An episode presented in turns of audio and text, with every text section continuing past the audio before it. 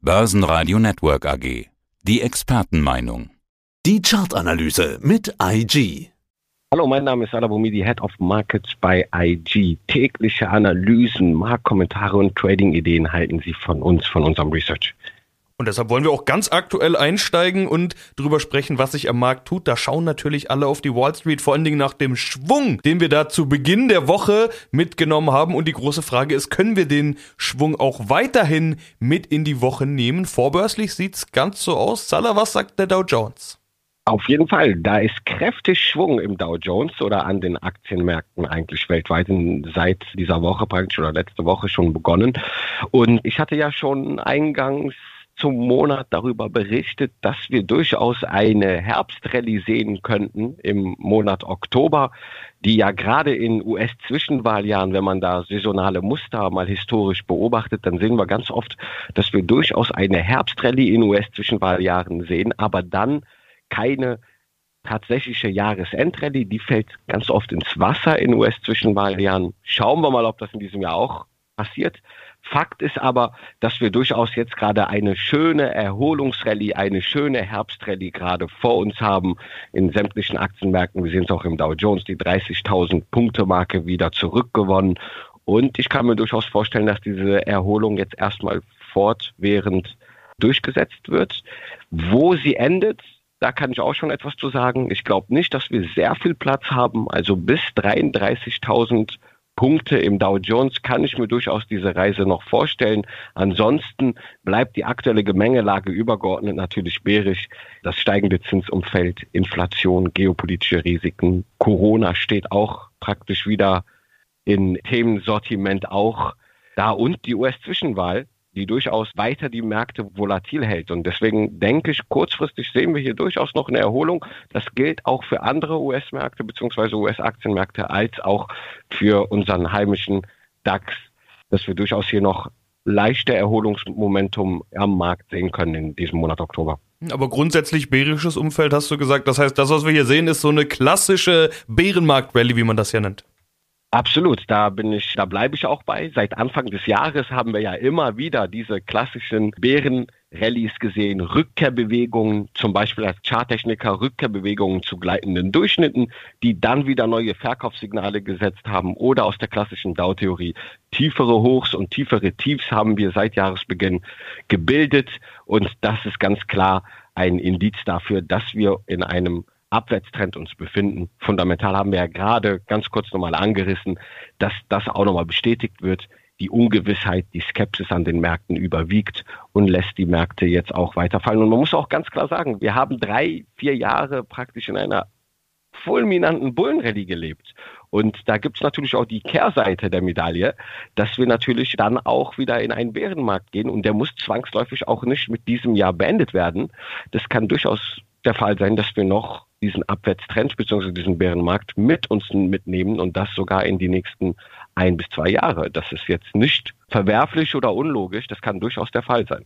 Lässt sich ja auch alles fundamental begründen. Wir haben steigende Zinsen und vor allen Dingen für Tech-Titel sind steigende Zinsen ja fast sowas wie Gift, wie man dann gerne sagt. Eben. Nasdaq, da hat man das schon ganz deutlich gesehen, aber auch hier war zuletzt Plus zu erkennen. Du hast vorhin gesagt, auch andere amerikanische Indizes könnten da durchaus noch ein bisschen Bärenmarkt-Rally zeigen. Was sagt denn die Nasdaq-Charttechnik?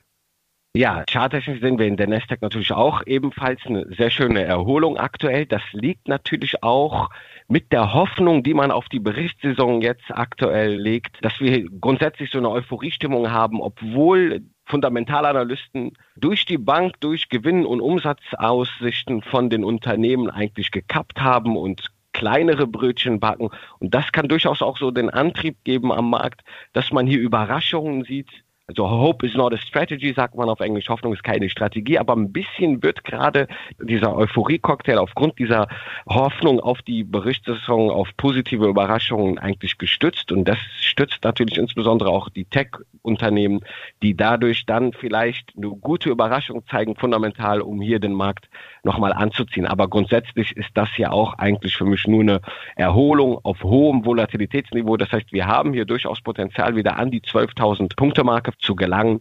Aber ich kann mir nicht vorstellen, dass wir hier nachhaltig über der 12 bleiben. Wir werden grundsätzlich eigentlich auch hier mit Rückkehrbewegungen rechnen müssen, die doch noch harscher dann ausfallen können als im breiten S&P 500 oder gar im Dow Jones. Ja, ein wesentliches Thema, das gerade deutlichen Einfluss hat, ist die Berichtssaison. Die ist nämlich gestartet. Die startet traditionell in den USA und zwar traditionell mit den großen Banken. Die kamen zum Teil schon dran. Auch die ersten Tech-Titel kommen dran. Netflix beispielsweise kommt aber erst noch, können wir noch nicht drüber sprechen. Das ist heute Abend der Fall. Die Banken waren schon dran. Auch der ein oder andere große Titel Johnson Johnson am Nachmittag. Was ist denn bisher zu sagen zur Berichtssaison? Ja, ganz klassisch fangen ja die Banken mit der US-Berichtssaison an. Das haben sie letzte Woche Freitag schon getan. Ja, und die Stimmung oder beziehungsweise das Ergebnis der Sache ist sehr ernüchternd. Also der Gewinnrückgang könnte weiter angenommen werden. Man hat gesehen, dass die Banken zwar durchaus verdient haben, aber nicht den Erwartungen entsprechen, da liegt auch diese Skepsis, diese Angst vor einer Rezession oder gar Stagflation im Raum, drohende Kreditausfälle.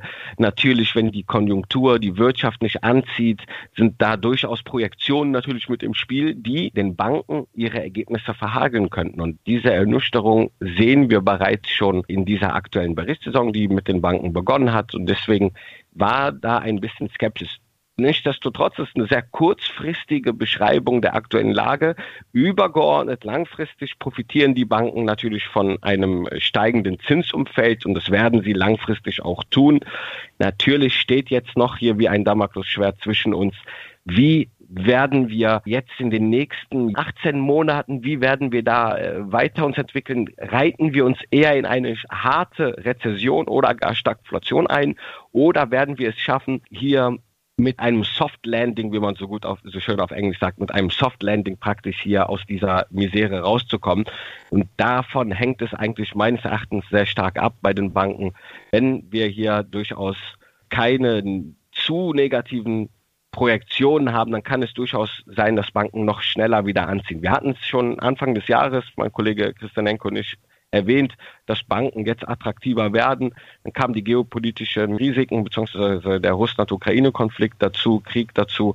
Der hat dann erstmal diese Performance oder die positive Kursentwicklung der Banken wieder verhagelt, wieder äh, ausgesetzt. Und jetzt sehen wir leicht peu à peu eigentlich übergeordnet, dass die Banken weiterhin anziehen. Der Aufwärtstrend, der sich langfristig aufbaut, scheint eigentlich solide zu sein. Und ich bleibe dabei, dass Banken übergeordnet weiterhin im Fokus der Anleger bleiben sollten, attraktiv durchaus werden können. Gleiche gilt auch für Versicherungen. Auch wenn jetzt die Berichtssaison eher ernüchternd war mit dem Start der Banken. Salah, soweit vielen Dank für den Überblick. Danke, Sebastian. Ich habe dir zu danken.